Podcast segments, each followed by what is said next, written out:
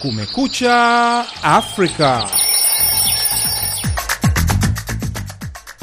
Hii ni Kumekucha Afrika kutoka idhaa ya Kiswahili ya Sauti Amerika, Washington DC. Karibu kwenye matangazo yetu ya leo, ikiwa ni Ijumaa Januari 26 mwaka 2024.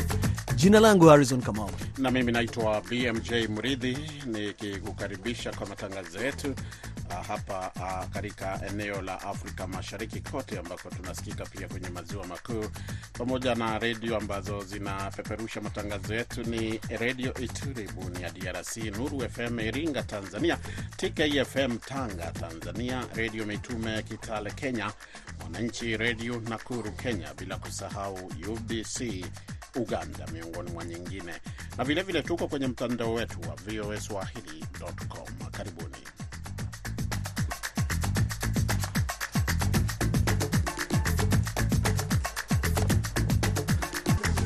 Kwenye taarifa zetu hivi leo, chama cha mawakili nchini Kenya LSK chajitokeza kumtetea mmoja wao Ahmed Nasil Abdulahi kutokana na kuzuiwa kuwakilisha wateja wake mbele ya mahakama kuu. Nini kimepelekea hatua hiyo?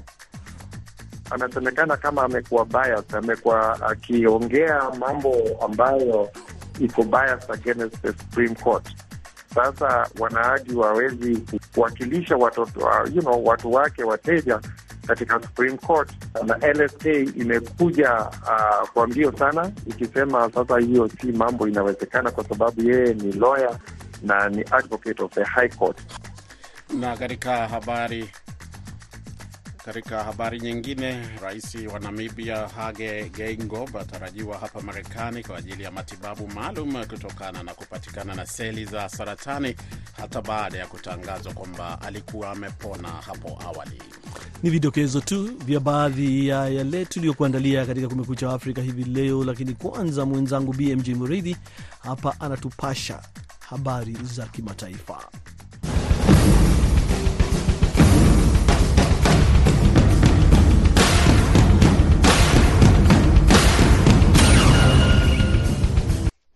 Kutoka chumba chetu cha habari ni kwamba waziri wa mambo ya nje wa Marekani Antony Blinken ameyapongeza maendeleo ya ujenzi wa njia ya reli ya Lobito nchini Angola, kiungo muhimu cha kusafirisha vyuma kutoka katikati ya eneo linalozalisha shaba kwa wingi, wakati wa ziara ya nchi hiyo siku ya Alhamisi.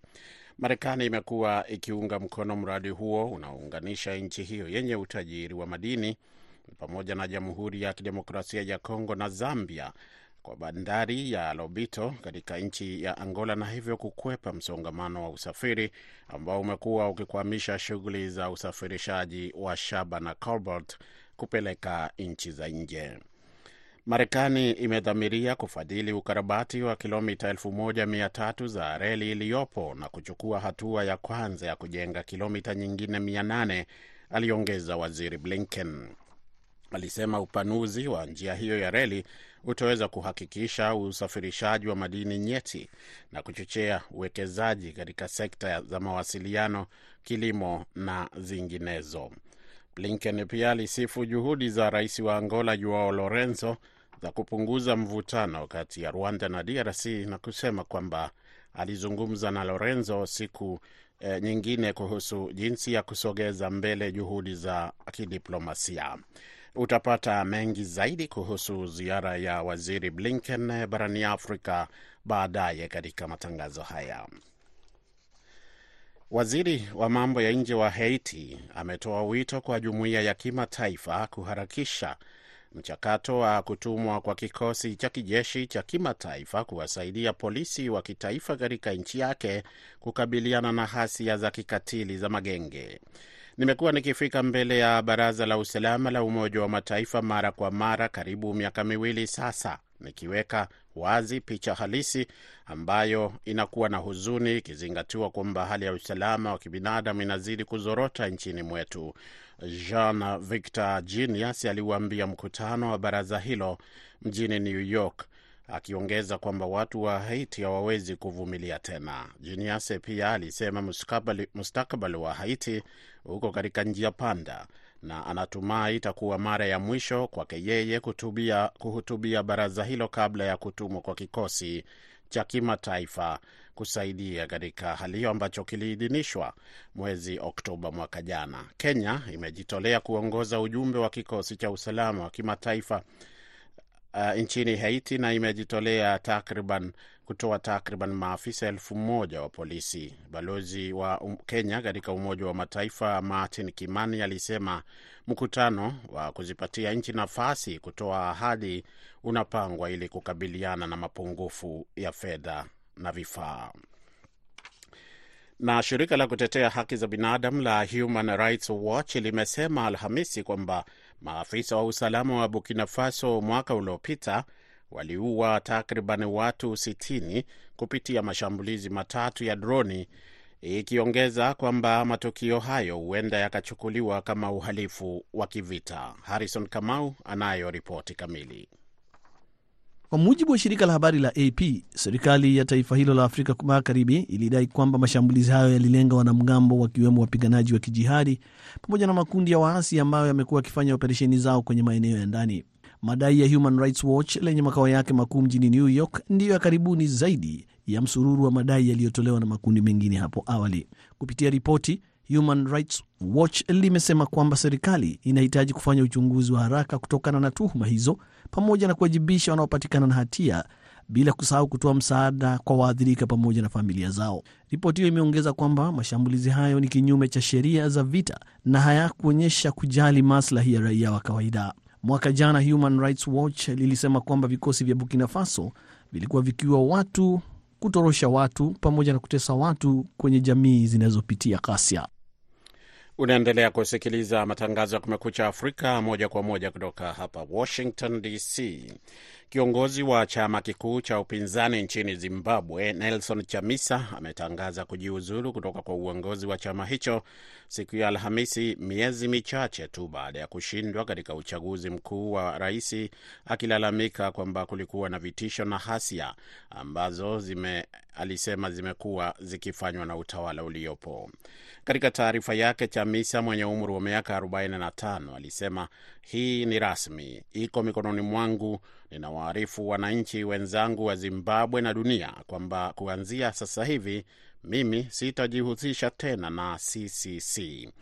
Wazo msingi la CCC limehujumiwa, limeshushwa hadhi, limeporwa na ZANU PF kupitia unyanyasaji wa taasisi za taifa, aliongeza, akishutumu chama tawala chake Emerson Mnangagwa, rais wa nchi hiyo, kwa kuwa na kile alichokiita mbinu chafu. Uamuzi huo wa kushangaza umetolewa miezi michache baada ya Mnangagwa mwenye umri wa miaka 81 kushindwa muhula wa pili kushinda katika muhula wa pili katika uchaguzi wa rais na kumshinda kiongozi huyo wa chama cha Citizens Coalition for Change kwenye uchaguzi ambao umekipatia chama cha ZANU PF idadi kubwa ya wabunge. Na watu 30 waliuawa na wengine kadhaa kujeruhiwa katika jimbo la katikati mwa Nigeria la Plateau jana Alhamisi, katika msururu wa mashambulizi karibu na mji wa Mangu licha ya amri ya kutotoka nje usiku iliyowekwa na serikali ya jimbo. Msemaji wa serikali ya jimbo alisema mashambulizi kati ya wakulima na wafugaji na mizozo ya kijamii imekithiri eneo la katikati mwa Nigeria ambalo lina watu na makabila wa makabila na dini mbalimbali linalojulikana kama the Middle Belt ambapo machafuko ya mara kwa mara yamesababisha vifo vya mamia ya watu katika miaka ya hivi karibuni yamekuwa yakitokea.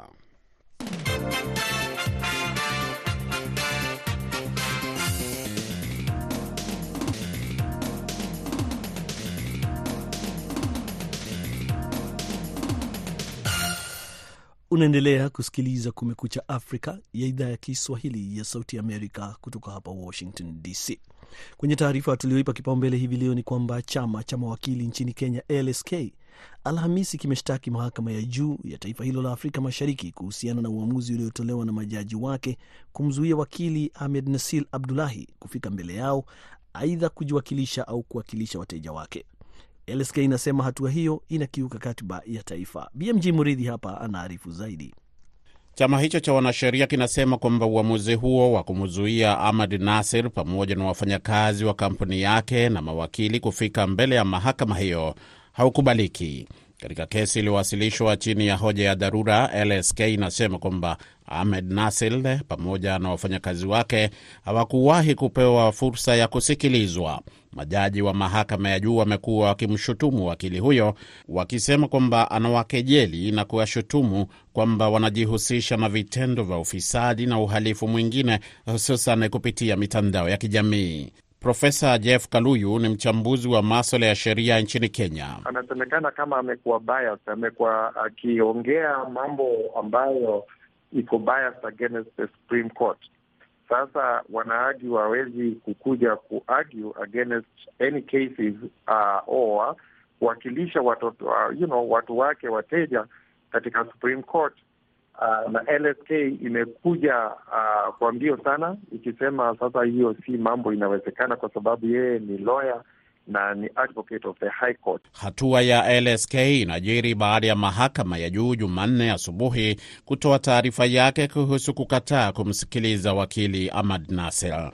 Ahmad Nasir alikuwa amefika mbele ya mahakama kuwakilisha familia katika mzozo wa kisheria kuhusu kesi ya shilingi za Kenya bilioni mbili ya ardhi iliyodaiwa kumilikiwa na familia ya marehemu rais mstaafu Daniel Arap Moi. Hali kadhalika LSK inasema kwamba mahakama haikuzingatia athari ambazo zingesababishwa na hatua hiyo kwa wakili huyo, wafanyakazi na hata wateja wake. Eric Theuri ni rais wa chama cha mawakili nchini Kenya. The decision by the right. Tunasema uamuzi wa mahakama ya juu kwanza kabisa unakiuka haki yake ya kusikilizwa kabla ya uamuzi kama huo kufikiwa. Pili, mteja ana haki chini ya katiba kuwakilishwa na wakili yeyote atakayemchagua. An advocate of his own choice. Profesa Kaluyu anasema kesi hiyo ina changamoto chungu nzima na itakuwa inatazamwa kwa karibu na wanasheria na wachambuzi wa sheria nchini Kenya, hasa iwapo itaishia mbele ya mahakama ya juu wanakoketi majaji hao wanaotuhumiwa. Wanaweza kusema hiyo kesi, kesi iangushwe. Ikianguka, LSK itaenda court ya rufaa. Sasa ikitoka hapo tuseme uh, wameangushwa tena, wataenda uh, Supreme Court. Hapo ndio kizungumkuti, maanake Supreme Court ni wahusika na ndio wanatakiwa kufanya hiyo judgment ama wanatakiwa kufanya uamuzi kwa hiyo case. Sasa wa, they will be forced wa recuse themselves, wajitoe, ndio watu wengine majudges wengine waingie. Kuna kitu inaitwa Judicial, Service Commission, watakuja pamoja waangalie majudges wale wana, wa, wafanye pano ya majudges, majaji wengine. Mbali na kutaka uamuzi uliotolewa na majaji hao kufutiliwa mbali, LSK pia inawataka wagharamie kesi hiyo.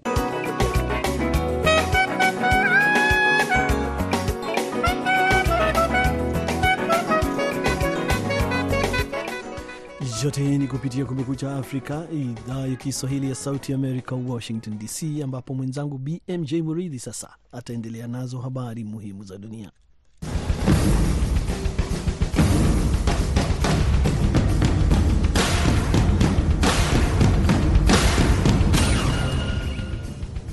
Utafiti kuhusu unyanyasaji wa kingono dhidi ya watoto katika kanisa la Kiprotestanti la Ujerumani EKD umekadiriwa kwamba idadi ya watoto walioathiriwa inaweza kuwa juu kufikia hata elfu tisa na mia tatu. Utafiti huo uliochapishwa Alhamisi ulifanya makadirio hayo baada ya kukagua kesi zaidi ya elfu mbili za dhuluma za kingono zilizochunguzwa na kubaini wahusika zaidi ya elfu moja mia mbili tangu mwaka wa elfu tisa mia 46 na Colombia imezima mioto zaidi ya mia moja mwezi huu, lakini 25 bado inaendelea kuwaka kulingana na takwimu kutoka kitengo cha usimamizi wa hatari na maafa ya kitaifa UNGRD katika majimbo ya Santander na maka ambako mji mkuu Bogota upo. Mioto hiyo imeteketeza kiasi cha hekta elfu sita za misitu na hali ya dharura imetangazwa.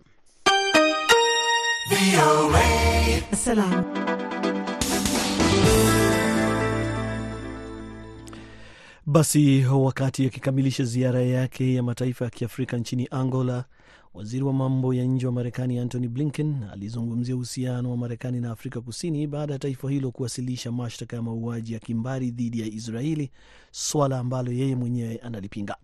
Akikamilisha ziara ya mataifa manne, Blinken alisisitiza umuhimu wa uhusiano wa Afrika na Marekani pamoja na haja ya kuimarisha ushirikiano. Basi hapa ninasimulia zaidi. Blinken Alhamisi amesema kwamba uhusiano wa Marekani na Afrika Kusini hautaathiriwa na mashtaka yaliyowasilishwa dhidi ya Israeli kutokana na mauaji ya Gaza, ingawa kwa mara nyingine alisema hakubaliani nayo. Mahakama ya Kimataifa ya Jinai leo Ijumaa itatoa uamuzi wa iwapo kuna ushahidi wa kutosha kwamba Israel imekiuka mkataba wa mauaji ya kimbari ili kuhalalisha hatua yake ya dharura ya kulinda raia wake. Kwenye ziara yake ambayo haikujumuisha Afrika Kusini, mwanadiplomasia huyo wa ngazi ya juu wa Marekani ambaye awali alipuzia kesi hiyo ya Afrika Kusini alisema haina msingi, wakati akiendelea kushikilia msimamo huo. You know our, our views on the, on the case. Those, those views, stand. Mnafahamu msimamo wetu kuhusu kesi hiyo. Tunaendelea kushikilia msimamo huo, ingawa ushirikiano wetu na Afrika Kusini ni muhimu sana na unaojumuisha masuala mengi. Iwapo tutakubaliana au la kwenye suala moja, hilo haliathiri kazi muhimu tunazofanya kwa pamoja kwenye sekta nyingine, na hilo litaendelea. Alipokuwa akizungumza na wanahabari mjini Luanda, Angola, Blinken alitoa matumaini ya diplomasia katika kuleta amani ya kudumu mashariki mwa Jamhuri ya Kidemokrasia ya Kongo kufuatia uchaguzi mkuu wa taifa hilo kubwa. Blinken alizungumzia suala hilo na rais wa Angola Joao Lourenco, ambaye mwanadiplomasia huyo alisema kwamba anaaminika na pande zote na kwamba ameshikilia nafasi muhimu ya upatanishi. Um, Angola plays and the president Angola pamoja na rais wake wanashikilia nafasi muhimu kwa kuwa Lorenzo anaaminika na pande zote, na hilo ni muhimu sana kwetu. Tulizungumza naye kwa kina kuhusu mchakato kuelekea mbele. Uh, and Blinken pia alisifu juhudi zilizoongozwa na Marekani ikiwemo kushirikiana taarifa za kiintelijensia katika kuhakikisha utulivu wakati wa uchaguzi wa DRC wa Disemba ambao Rais Felix Tshisekedi alishinda kwa urahisi. Election period. Now that the election is done, Sasa kwa kuwa uchaguzi umemalizika, tunaamini kwamba ni wakati muhimu kujaribu kushinikiza diplomasia na hasa kupitia mchakato uliowekwa, tukishirikisha Rwanda na Kenya kuelekea amani ya kudumu. Um, and that's exactly Katika muda wa wiki mbili zilizopita, Blinken amezungumza kwa njia ya simu na Tshisekedi pamoja na kukutana na rais wa Rwanda Paul Kagame kwenye kongamano la kimataifa la uchumi mjini Davos, Uswizi. Angola ilikuwa taifa la mwisho la ziara ya Blinken ya siku nne barani Afrika, ambayo pia ilimpeleka Cape Verde, Ivory Coast na Nigeria. Madhumuni ya ziara hiyo yalielezewa kuwa ni mazungumzo ya ushirikiano wa Marekani na Afrika kwenye sekta za biashara, hali ya hewa, miundombinu, afya na usalama. Harrison Kamau, VOA, Washington DC.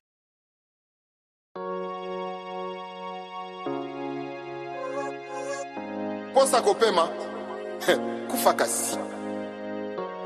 Orji orijinali gangidi di tuti ya bra. Kati ya mie nao ni mawingo. Nibi imbeje nibisemeje nifurahije nibibambeje nitenkunyeje nibimwangeje neti agent ya leta bafutaka te. Barriere na biso eleki ebele ezopesaka ndamesho eza te. Mosala makasi me mbongo eza te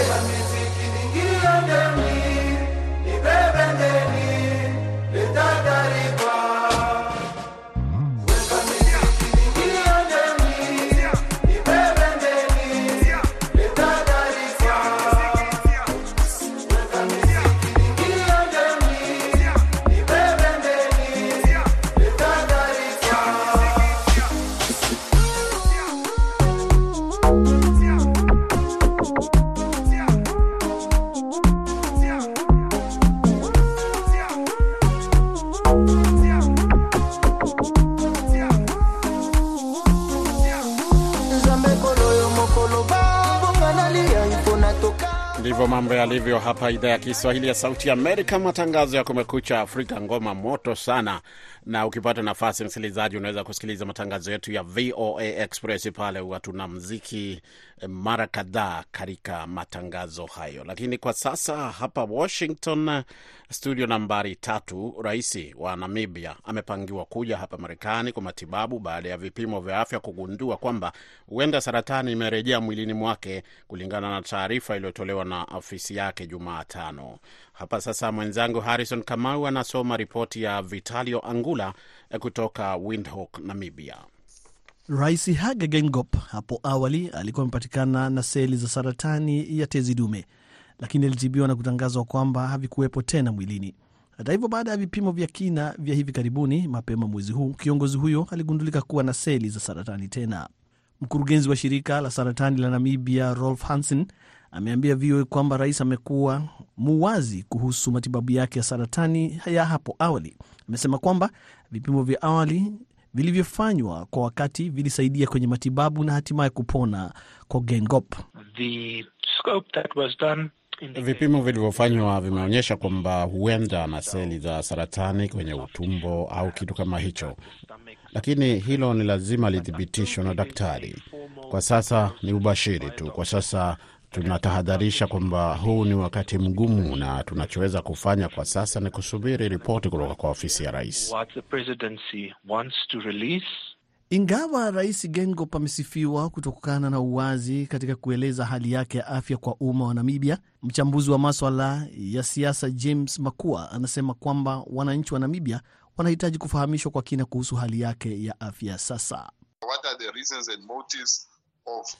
Kuna haja gani kwa afisi ya rais kutoa ripoti za afya yake bila kueleza kwa kina? Kwa kifupi, wanaweka nchi kwenye hali ya taharuki na hofu, kwa kuwa unachotueleza ni kwamba huenda ana seli za saratani, lakini hatufahamu hali yake wala kitakachoweza kumfanyikia. Kwa mujibu wa taarifa iliyotolewa na ofisi ya rais, kiongozi huyo amekubali mwito kutoka kwa wanasayansi na wataalam wa afya mjini Los Angeles hapa Marekani wa kufanya ukaguzi wa kina wa seli zenye saratani. Daktari Elizabeth Kamati amepongeza Gengop kutokana na uwazi wake kwenye taifa hilo ambalo halizungumzii wazi kuhusu saratani, na pia wanaume kwa kawaida hawafanyi vipimo vya afya hadi pale wanapougua. So we president for being very open to us as, as, as, as his subject or his people that, and to, to Anasema kwamba tunapongeza rais kwa kuwa muwazi kwetu kama watu wake, pamoja na kuthibitisha kwamba anaugua, ili kuwapa motisha wanaume wengine ambao huenda wanaugua saratani ambayo inachukuliwa kama mwiko nchini, hupo, nchini hapa, wakati pia akiwaeleza kwamba ugonjwa huo sio lazima uishie kwa kifo. Rais amekosolewa pakubwa katika siku za nyuma kutokana na kutafuta matibabu kwenye mataifa ya kigeni. Hata hivyo, madaktari wa Namibia wamekiri kwamba matibabu ya saratani yanahitaji utaalam wa aina yake na kwamba Namibia haina vifaa wala utaalam wa kukabiliana na ugonjwa huo vilivyo.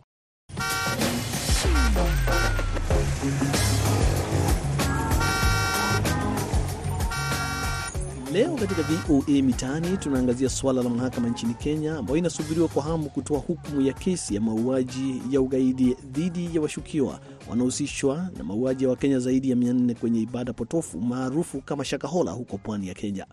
Hisia mseto za wananchi zinajiri kule mitaani kuhusiana na uamuzi wa haki ya jinsi kesi hiyo imekuwa ikiendelea, wengi wao wakiwa hawana imani na uamuzi utakaotolewa dhidi ya washukiwa. Mwandishi wetu Salma Muhamed ametuandalia ripoti kuhusu maoni ya wananchi katika VOA Mitaani. Serikali na mahakama iko, iko serious. Waathiriwa Shakahola watapata haki yao na imani watapata haki yao. Kesi yenyewe ni ngumu, si kesi tu ndogo ndogo, hii kesi ni kubwa, so inataka utaratibu wa hali ya juu. Serikali lazima ijipange vizuri. Mimi naona serikali haijakuwa serious kwa sababu kwanza, kesi imechukua muda mrefu. Pili, ushahidi wote wako nao.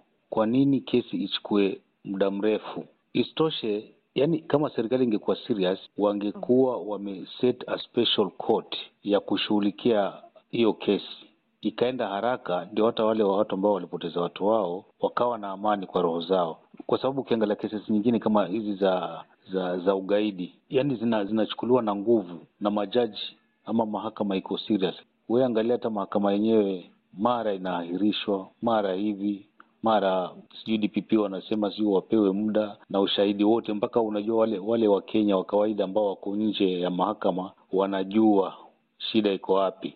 Itakuwaje zile asasi za serikali ambazo zimepewa jukumu la kufanya uchunguzi hawajui? Wakenya wanakosa imani na, na mahakama, si hati kwa sababu ya ufisadi kama vile wanavyosema wengine, lakini kwa sababu yani haifanyi kazi vile tunavyotaka ifanye kazi, haiendi vile inavyotakikana, hata kama sheria iko vipi. Lakini sasa kama sahii walishika mapasta wengine wakaachiliwa, hatujui walishikwa kwa sababu gani, waliachiliwa kwa sababu gani. Mnadanganywa nyinyi tu kotini kotini, lakini mwishowe mtampata Makenzi ameachiliwa, utaambiwa hana hatia. Hapo mwanzo hakuna mtu aliomwona Makenzi ameshika mtu anam, anamuua. Kitu cha kwanza, ushahidi hakuna. Hiyo kitu haikufanywa na Makenzi peke yake, watu mia nne na hamsini Makenzi anaua tu bila serikali haijui. Miaka mingapi hiyo kitu inafanyika? Karibu miaka karibu mitano, sijui sita, ndo inatokese ndo inatokezea juzi. Tuambia nini tu ukweli, lakini hakuna haki yoyote itapatikaniwa. Jambo la kwanza, tayari kesi yenyewe imekaa muda mrefu sana. Kama ilikuwa ni kesi ndogo ndogo, kesi ndogo tu ingekuwa haina ugumu, ingekuwa imeisha mara moja. Ni kesi kama nilivyosema, kuna uzito fulani ambaye ni ngumu fulani. Nadhani kimaoni yangu, lakini najua siko kotini, labda pengine mahakama imefukuliwa sawa, imeonekana, lakini pengine labda nataka watu pengine wa, watu fulani ama watu walioshuhudia ile wakiuliwa ama wakizikwa pale watu wajitolee bana, mimi niliona, ama watu watano hao wamekuja kotini, sisi tuliona, ambayo ile pengine ndio inakuwa changamoto zaidi, sababu mahakama ina vigezo vyake, mbele inaangalia ushahidi. Sasa Wakenya yani hatuna hatuna imani. Hata huo uamuzi ukitolewa vipi, hatuna imani. Kwa sababu hatujui kama huyu jamaa kule amefungwa kweli ama analala nyumbani akipelekwa tu pale kuonyeshwa tu mbele ya makamera za media ama ni nini. Na hata tukiambiwa kwamba amefungwa maisha, hatuna uhakika kama atakuwa ameingizwa huko ndani ama atatolewa aenda afichwe mahali kwingine, kwa sababu yeye mwenyewe vile anaongea ni kama ambaye yuko na support ya watu wakubwa huko nyuma anajua kile na alikuwa akifanya na anajua kile na anachokifanya na anajua pale atafikia mwishowe. Yaani ha, hajatishika. Wale wengine hatuwezi kusema kwa sababu hatuwajui, yeye ndo tunayemjua na yeye ndo kama kiongozi. Mkitaka kumaliza haya masuala ya dini za kupotosha watu, lazima tupate mfano mmoja mzuri wa kuonyesha kwamba kweli hii njia ambayo walichukua hawa mpaka zaidi ya watu mia nne wakafa si nzuri. Serikali hivi sasa tayari ishaanza mikakati ya kuwalipa fidia hawa, maana mkasa huu kutokea ni serikali yenyewe, kuna mahali ilizembea, ndio mkasa huu ukatokea. So kupata haki yao hawa ni serikali walipe fidia na kisha uamuzi wa mahakama utakapoamuliwa, nadhani hapo ndio watakuwa wamepata haki yao kikamilifu.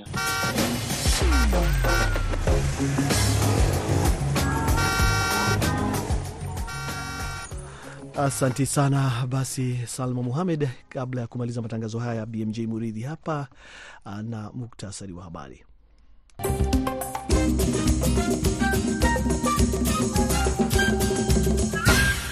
Waziri wa mambo ya nje wa Marekani Antony Blinken ameyapongeza maendeleo ya ujenzi wa njia ya reli ya Lobito nchini Angola, kiungo muhimu cha kusafirisha vyuma kutoka katikati ya eneo linalozalisha shaba kwa wingi, wakati wa ziara nchini humo siku ya Alhamisi.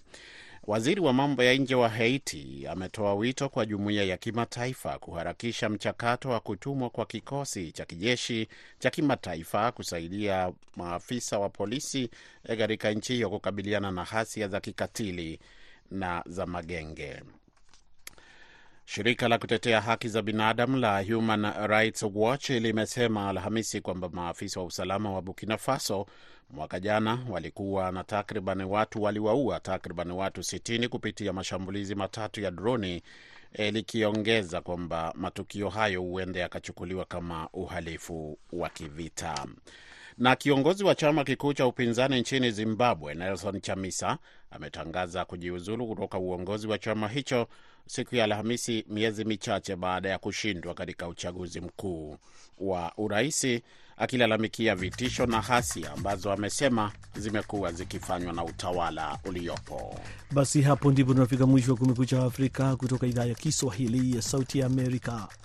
Kwa niaba ya wote walioshiriki kufanikisha matangazo haya, msimamizi BMJ Muridhi, produsa wetu Dadi Balawe, jina langu Harrison Kamau na hewani nimekuwa naye BMJ Muridhi, kwa pamoja tukikutakia kila la heri popote ulipo.